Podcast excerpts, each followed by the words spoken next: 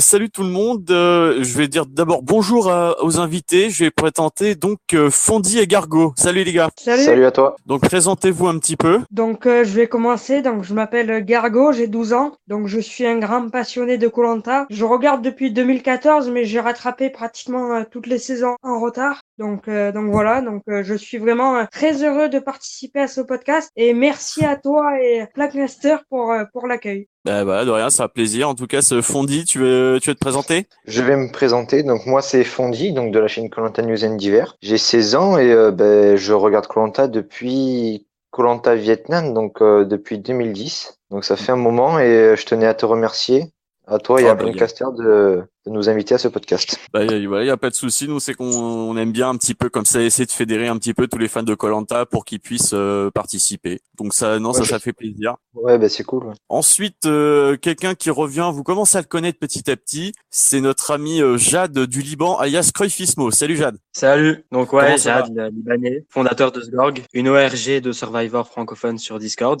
et grand fan de Colanta également depuis 2010. Et ensuite le dernier, un joueur de Sgorg saison 7, il avait terminé huitième avec un après un magnifique blindside, il a 31 ans, il est psychologue et c'est notre ami Marius. Ouais, salut, bonjour à tous. Je m'appelle Marius, j'ai 31 ans, je suis Colanta depuis les débuts depuis l'âge de mes de mes 13 ans. Et j'ai découvert aussi euh, euh, Survivor il y a maintenant une petite dizaine d'années ce qui a pas mal euh, je pense que vous allez le comprendre pendant pendant ce podcast qui a pas mal modifié ma, ma vision du jeu. Voilà. On est là tous les cinq pour parler de l'épisode 6 d'Autour du feu l'élimination de Xavier notamment mais pas tout de suite. Donc là, on va commencer euh, en, analysant l'épisode. Est-ce que vous avez souvenir, vous, un petit peu des scènes qu'il y avait eu avant l'épreuve de confort, après l'élimination de Chloé? Est-ce qu'il y a des choses, selon vous, qui mériteraient d'être discutées? Comme d'habitude, euh, les chefs des deux autres équipes expliquent ce qui s'est passé, ce qui s'est passé au conseil. Alors, il y a plein de casteurs sur le chat qui dit euh, j'aimerais bien qu'un chef tente un bluff en mentant à son équipe et en essayant de mettre une cible sur un candidat pour la pour la merge. Est-ce que vous pensez que ce serait une bonne idée? Ça serait une bonne idée si euh, il y avait deux équipes, donc un capitaine qui assiste le conseil et pas deux. Parce que je pense que le fait qu'il y ait deux versions qui qui sortent du conseil, ça peut être très néfaste parce qu'au final, à la réunification, il y aura les trois équipes, donc on aura forcément deux versions contre une et pour une toute petite récompense. Voilà, donc pour vous, c'est euh, ce, ce, serait audacieux, mais surtout un énorme, un trop gros risque à prendre. Ouais. Ouais, ouais. À ce niveau-là du jeu, euh, ouais, je, je, pense quand même que ça peut apporter plus de préjudice à la personne qui tente le bluff, avec deux équipes en face qui peuvent tout à fait apporter deux versions différentes. Donc si personne n'a rien à rajouter, on peut passer à l'épreuve de confort. L'épreuve de confort des barils, euh, en gros sur un plan de 60 mètres avec des obstacles, vous aviez trois barils et une planche et il fallait ne pas toucher le sol du tout. Donc épreuve remportée par les rouges. Donc qu'est-ce que vous en avez pensé aussi? Très belle performance des rouges, mhm. très bien organisée. Bah, bah après euh, au niveau des jaunes et des bleus, euh, les jaunes ils ont assuré aussi, mais les bleus là ça l'a pas fait du tout quoi. Avec Maxime qui essayait de prendre les commandes alors euh, alors, que les bleus n'écoutaient pas, c'était le, grand bazar, c'était une désorganisation totale euh, du côté des bleus. Et par rapport à Maxime justement, ce que je demandais, est-ce que vous en tant que chef, est-ce que vous le trouvez justement trop autoritaire, trop monsieur je sais tout ou au contraire est-ce que vous trouvez qu'il est assez bon dans son rôle?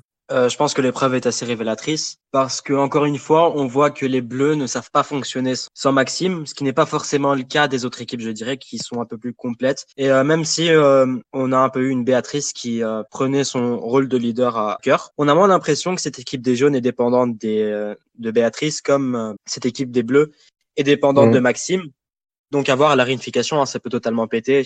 Et d'ailleurs, je trouve ça très intéressant, qui nous montre un peu le début des fissures, etc., entre Frédéric, Maxime, sachant qu'ils sont pas allés au conseil, donc que euh, ça va perdurer à leur unification potentiellement.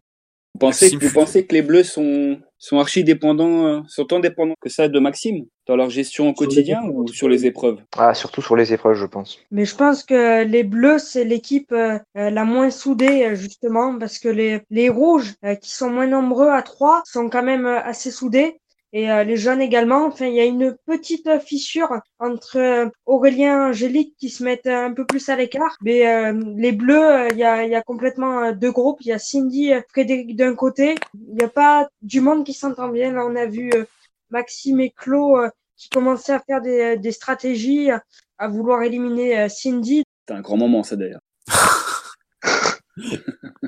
Ouais, mais j'ai trouvé l'attitude de Maxime assez, assez dégueulasse quand euh, il faisait des stratégies avec Claude. et quand il a dit à la caméra que Claude servait de, de fusible, donc qu'il n'hésiterait pas à l'éliminer. Donc alors ça, je suis assez avec toi justement, Gargo. Et en général, on se dit que si jamais c'est dans le montage, ça laisserait peut-être présager ce que Plancaster appelait un downfall edit, c'est-à-dire euh, quelqu'un qui se fait éliminer genre en début de réunification et sans le voir venir. Ça promet du sel, encore. Ça promet des petites étincelles, ouais. Comme vous l'avez dit, épreuve qui a été euh, remportée par euh, par l'équipe rouge et Alexandre devait faire un choix entre un avantage sur la prochaine épreuve d'immunité ou alors avoir les hot dogs plus un indice sur le collier. Donc il a pris le premier. Est-ce que vous pensez que c'est un bon choix? Est-ce que vous pensez au contraire que vous vous auriez peut-être pris l'autre?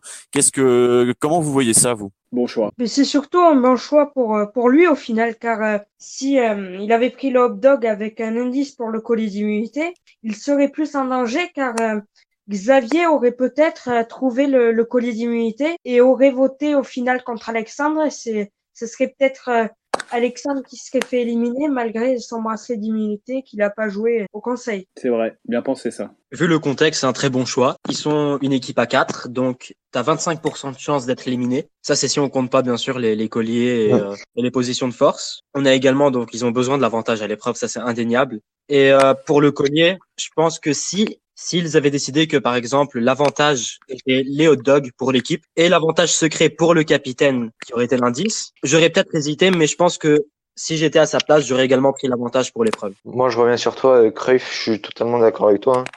je pense qu'il a bien fait de prendre l'avantage, parce qu'après, quand même, se retrouver à 3, même s'ils vont, se retrouver à 3, prendre l'avantage, c'est, surtout quand on est 4, c'est, enfin, vaut mieux, je pense, hein, que prendre des hot dogs et un indice euh, pour le colis d'immunité surtout l'image qu'ils renvoient aux autres. Hein. Ils sont une équipe de quatre. Je pense que c'est important pour euh, pour eux de montrer qu'ils ont envie de gagner cette épreuve, donc forcément de prendre l'avantage, plutôt que se dire euh, j'ai envie, j'ai faim et j'ai envie d'avoir un collier.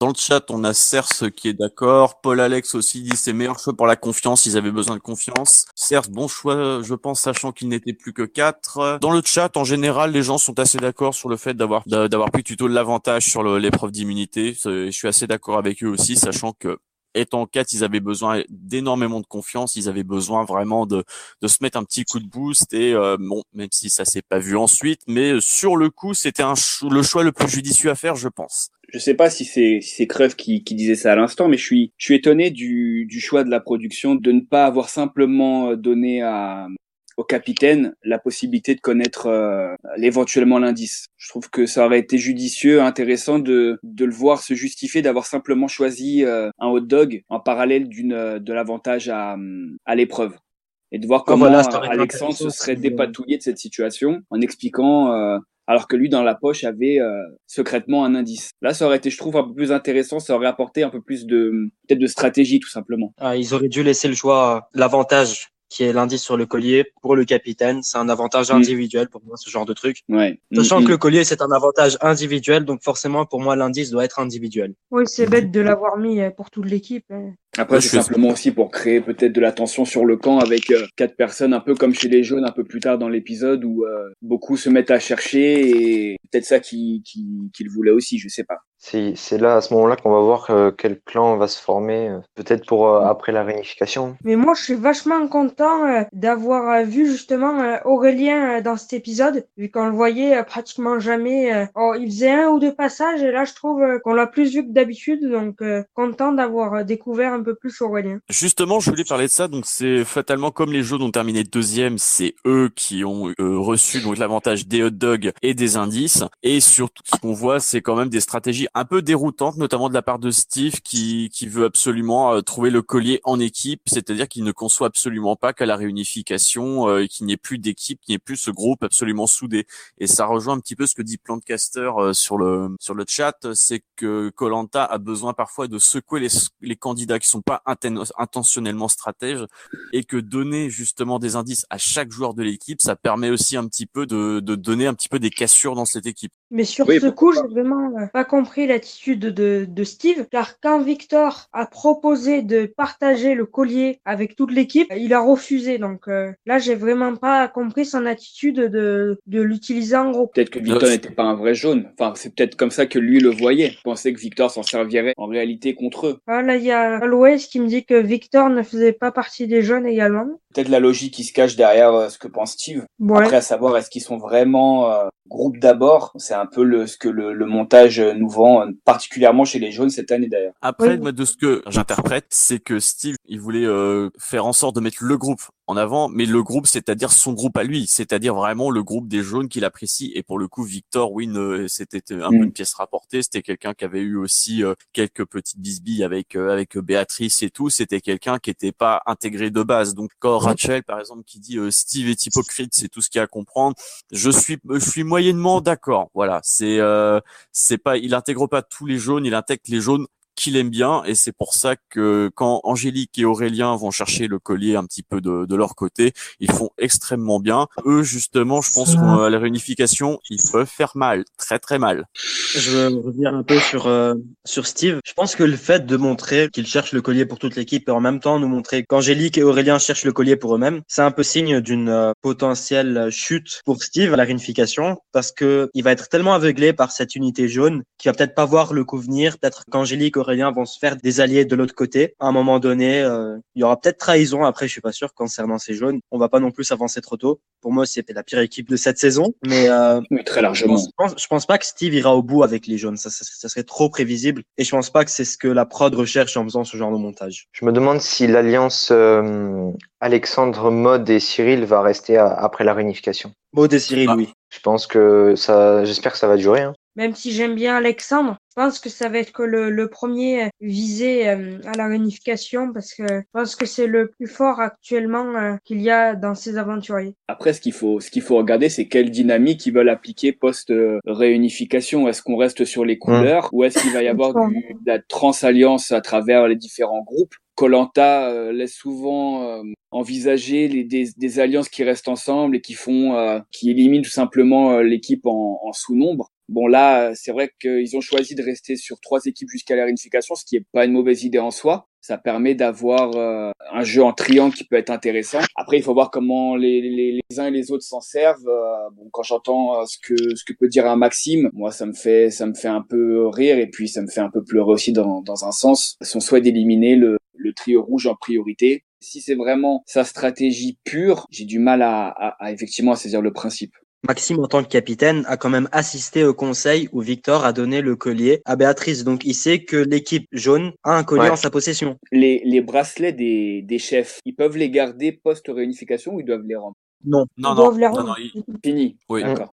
Alors, on va passer ensuite à l'épreuve d'immunité, donc une épreuve, euh, que les fans de Survivor l'auront compris, c'est une épreuve qui est adaptée de quelque chose qu'on a déjà vu sur Survivor, c'est-à-dire un plateau euh, avec euh, plusieurs personnes qui tirent pour pouvoir le, mettre en équilibre. Sauf que ça a été adapté à la sauce TF1 et que du coup le rendu est pas mal du tout. Et cette épreuve, malgré le, le petit avantage rouge, c'est les rouges encore une fois qui ont perdu. Donc victoire des bleus, deuxième place des jaunes et les rouges qui perdent et qui de 4 vont passer à 3. Donc Qu'est-ce que, est-ce que vous avez quelque chose à dire sur cette épreuve, sur la dynamique rouge? Parce que j'avais l'impression personnellement que la défaite rouge était plus un manque de chance que vraiment un signe de nullité. Alexandre a essayé de, de poser la, la dernière, la dernière euh, pièce à plusieurs reprises et euh, vraiment c'était vraiment de la Ah ouais. malchance. À chaque fois qu'il posait la dernière pièce, euh, tombait donc euh, vraiment euh, les rouges n'ont pas de, de chance depuis le, le début. Après, euh, c'est une épreuve où il faut avoir une, une, une très grosse patience, puis euh, rester concentré. Mais franchement, je pense, je pense pas que ce soit à cause de ça que les rouges ont perdu. Parce que comme le dit Gargo à plusieurs reprises, Alexandre a essayé de mettre la dernière pièce, mais malheureusement à chaque fois tout tombé.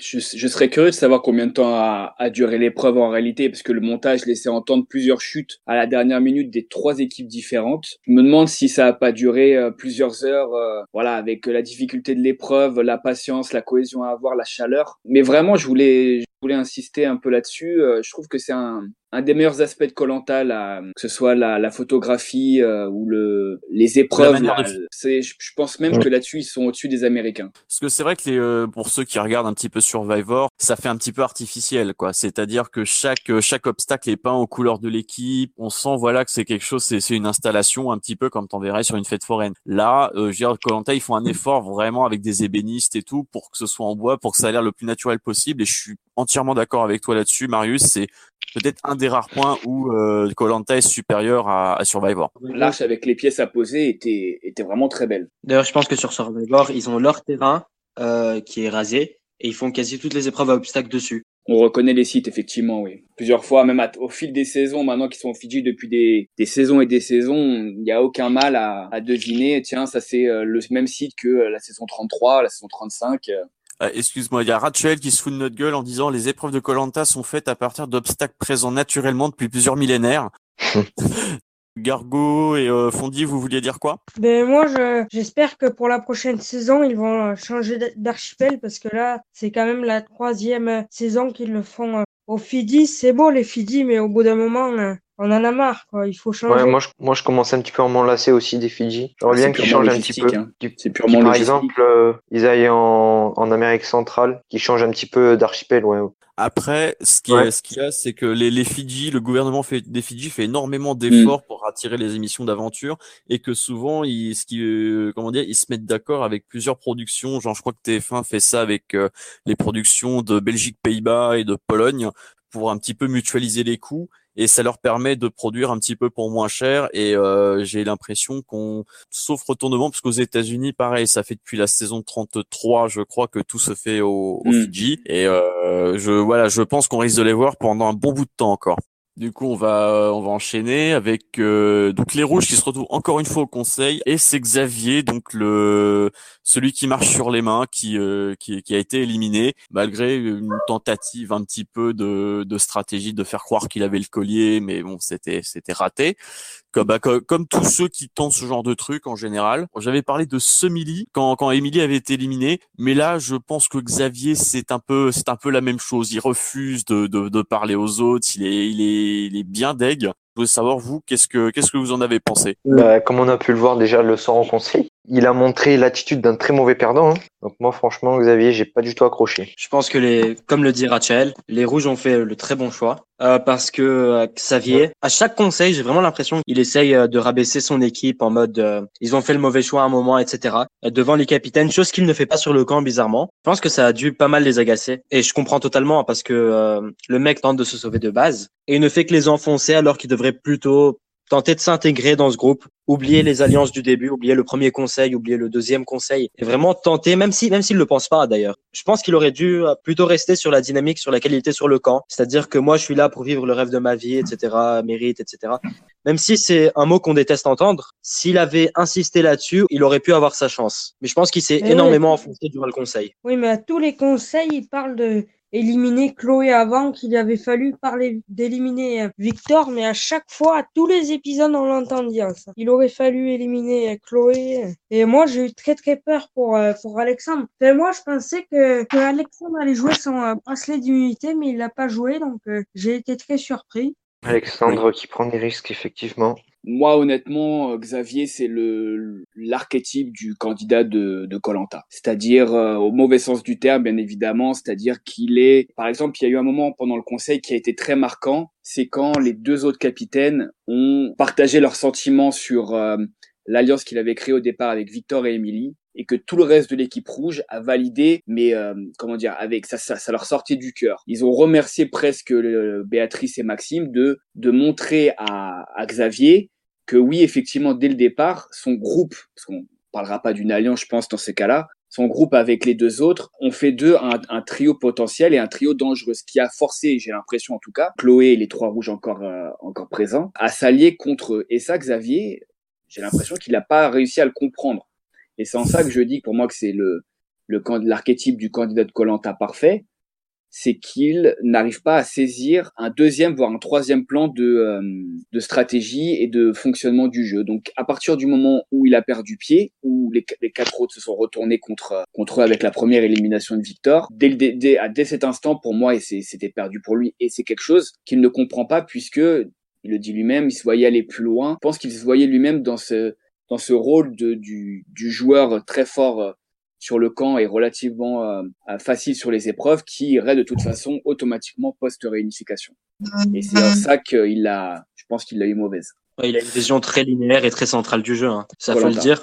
Ouais, sur le compte Twitter d'Autour du Feu, on a partagé euh, deux interviews de sortie de, de, Xavier, qui est toujours aussi amer euh, maintenant, et qui dit lui-même qu'il est un d'une un très mauvais stratège, et que de deux, qu'il euh, que pour lui, en gros, il voulait se créer genre un petit noyau de trois pour faire une équipe forte, sans sans penser un seul instant au nombre. Je, là où je rejoins Marius justement, c'est que c'est le candidat qui voit Colanta comme un simple jeu d'aventure où, euh, où, justement les nombres, la stratégie, c'est quelque chose qu'on, c'est quelque chose auquel on touche, mais vraiment on se pince en nez. Et, et ça, ça fait du bien de voir quand même trois candidats qui parlaient mérite, mérite, mérite, et qui se, qui se sont fait avoir par leur propre manque de stratégie. Donc je parle de Victor, Émilie et Xavier. Oui, mais ah dès, Le, dès le début, ils ont mis euh, au clair leur alliance, ils ont, ils en ont parlé euh, à Béatrice, ils l'ont trop montré leur alliance, je trouve. Ils auraient dû s'allier, mais par exemple, Victor aurait pas dû dire à Béatrice de ne pas vouloir euh, mhm. être dans son équipe. Ils ont pris euh,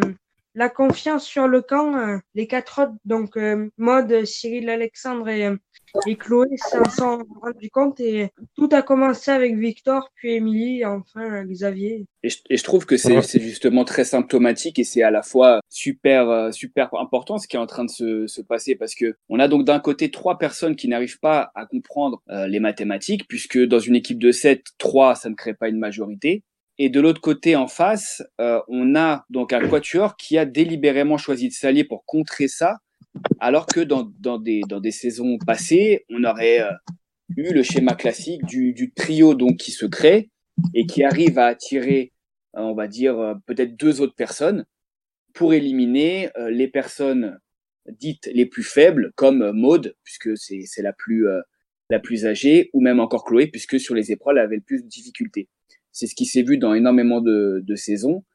Et là, les voir tous les quatre réussir à créer ça et, et, à ne pas se cacher justement, à le dire clairement, on a créé une alliance parce que ça va nous permettre nous d'aller plus loin.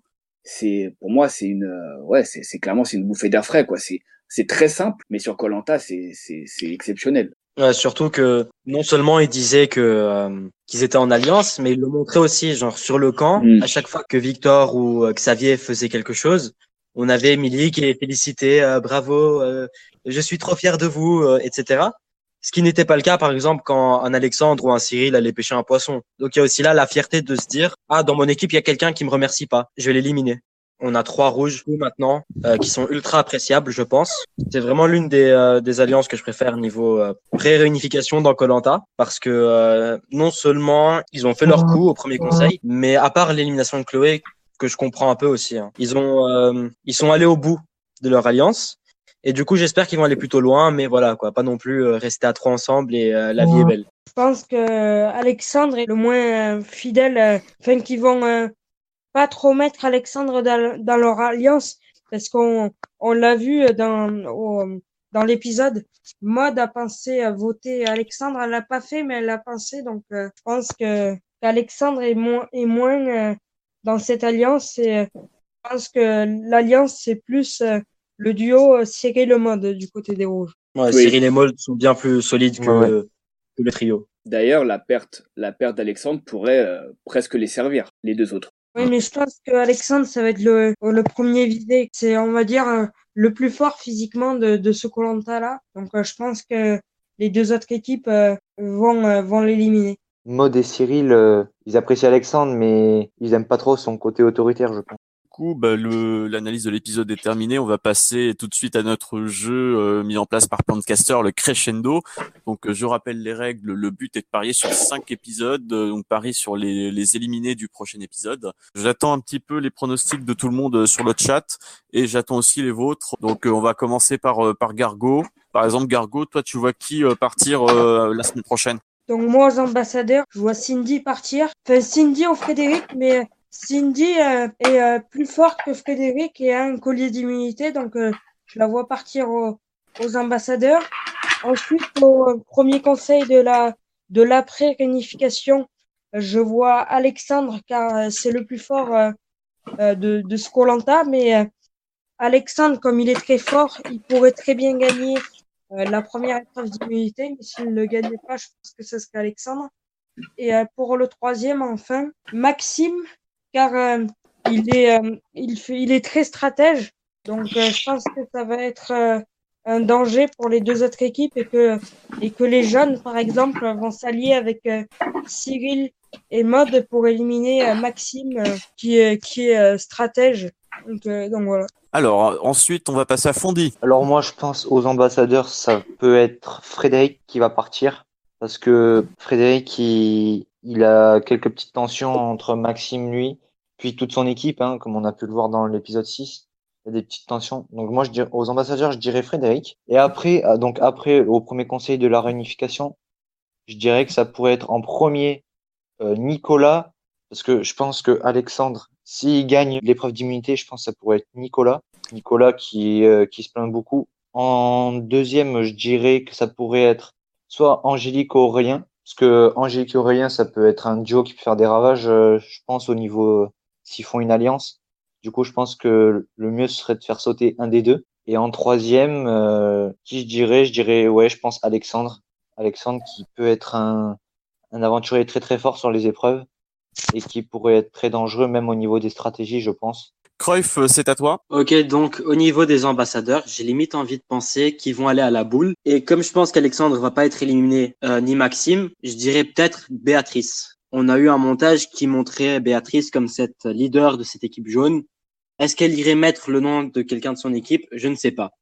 Et euh, ensuite, si je vois quelqu'un être éliminé aux ambassadeurs, pas par boule, je pense que ça sera un bleu, donc potentiellement Frédéric. Et ensuite, peut-être un Nicolas ou une Sophie. J'hésite encore entre les deux, qui pourraient se porter volontaire. Hein. On a vu que Nicolas n'est pas forcément la, personne la plus motivée dans le jeu. Donc euh, peut-être que sous la pression, il va se dire euh, oui, de toute façon, tu peux m'éliminer si tu veux. Donc euh, ce que j'ai cru voir dans la bande-annonce, c'est que Cindy apprenait qu'elle était visée. Et comme elle a un collier, je me dis pourquoi pas ce parallèle entre la découverte du collier de Cindy et le fait que Claude dise oui, je ne pense pas qu'elle a le collier.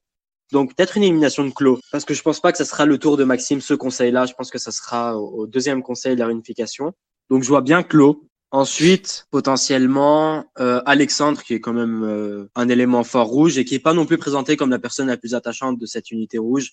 C'est pas la personne euh, quand on va l'avoir éliminé, on va avoir le cœur brisé. Donc je pense que Maud et Cyril sont safe pour ce conseil. Alexandre pas tellement. Et ensuite, en troisième, je vois pas. En troisième, je vais dire Maxime. Ouf, ouf je vais dire Maxime. Donc, okay, bah... Alexandre, Maxime pour le conseil. Ça marche. Et enfin, Marius? Alors, moi, je vais pas être très original. Sur euh, le, les ambassadeurs, en fait, ça, ça dépendrait réellement de si Maxime va au bout de sa pensée, de ce qu'il nous a laissé entrevoir là.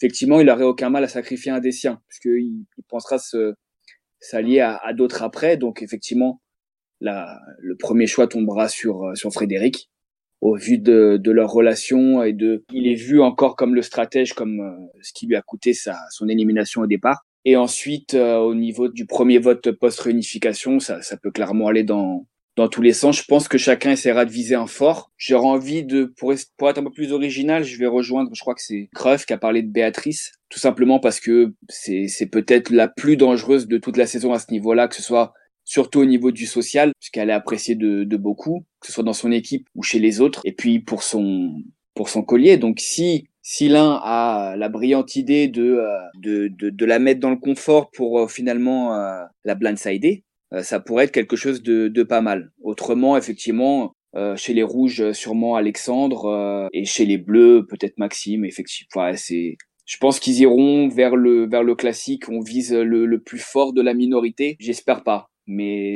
Colanta, ça, ça, a souvent été comme ça. Ok, ça marche. Euh, du coup, le mien, moi, je vois comme vous euh, Frédéric en premier euh, aux ambassadeurs, parce que je pense que les trois voudront avoir un vote un petit peu unanime à ce sujet.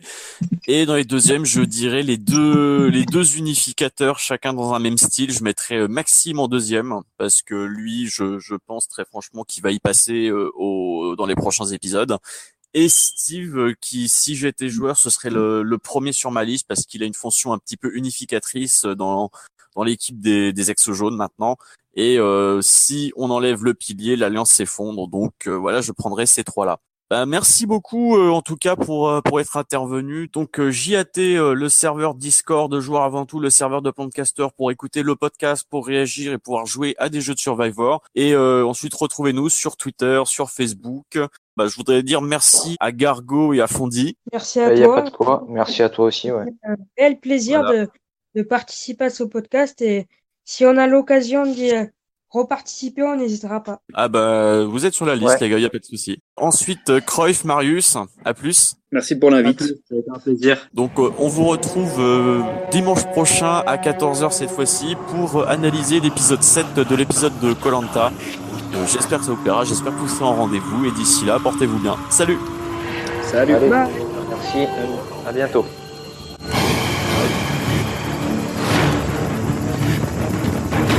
Good.